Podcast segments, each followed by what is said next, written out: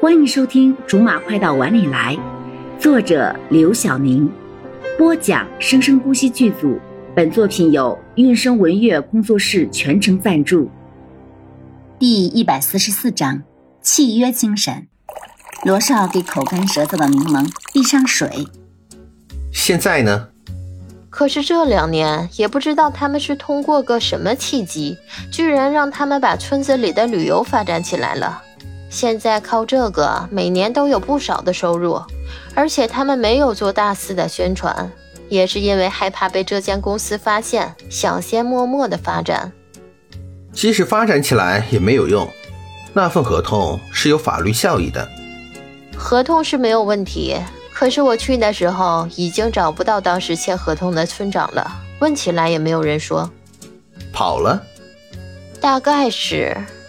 他们应该是觉得找不到当时签字的人，再加上他们所有人都抵死不承认当时有见过这份合同，就可以不用履行合同，继续在这里生活了吧？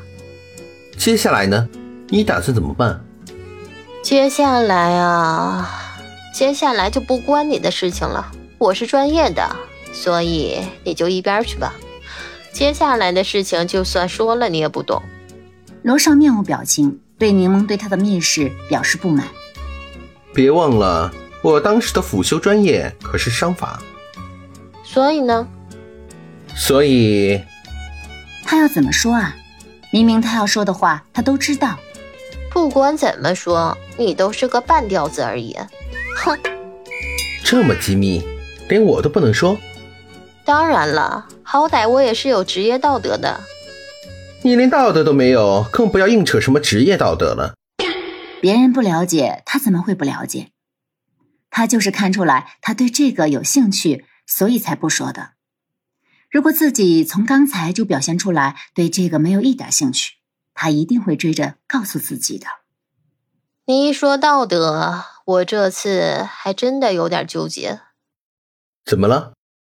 不管出于什么原因，哪怕是因为他们出于利益不想搬走，哪怕是他们曾经想抛弃这个养育了他们的地方，可是这块地本身是没有错的，用来建工厂真的是太可惜了。其实他们想搬走也是情有可原，人嘛，谁不想要更好的生活？你确定是这个原因吗？差不多吧，感觉像。什么感觉？如果他们是因为什么，为了守护村子，为了守护生他们养他们这个地方，这个天真的理由的话，当然，如果真的是这个理由的话，他们当初也不会签这份合同。如果他们真的是因为这个理由的话，我肯定会稍微有点恻隐之心的。可是我现在完全没有这种感觉，现在我的感觉告诉我，大家都是为了自己的利益。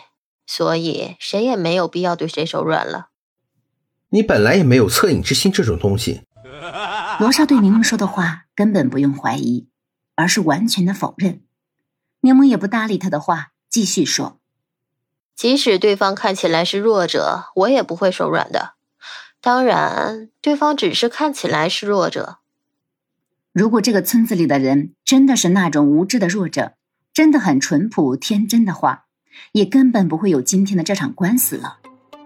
如果他们想博取同情，让舆论导向他们的话，也是轻而易举的事情。这才是这个案子里面最麻烦的事情。看来你除了感觉，也想了点别的事情吗？废话，我要是只凭感觉的话，现在我就在喝西北风了，好不好？对了，明天我要去跟对方的律师碰个头看看。嗯。罗少很平常的回答着：“跟律师做朋友不是很平常的事情吗？”他以为柠檬是觉得不知道该说些什么，才突然转的话题。“你嗯什么嗯啊？你知道对方的律师是谁吗？”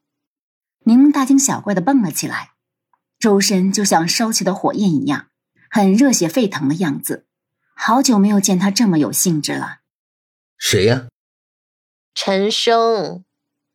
罗少对这个名字倒是不陌生，不过也是最近才知道的。在上个月的一个企业诉讼案上一战成名的一个年轻律师，跟柠檬的年纪好像还是差不多的。可是，在业界里名气却比柠檬大得多，怪不得他这么激动。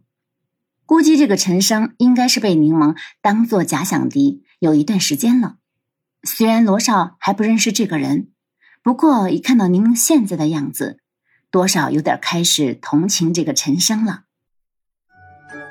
好了，以上就是我们播讲的本章的全部内容，感谢您的收听，我们下集不见不散。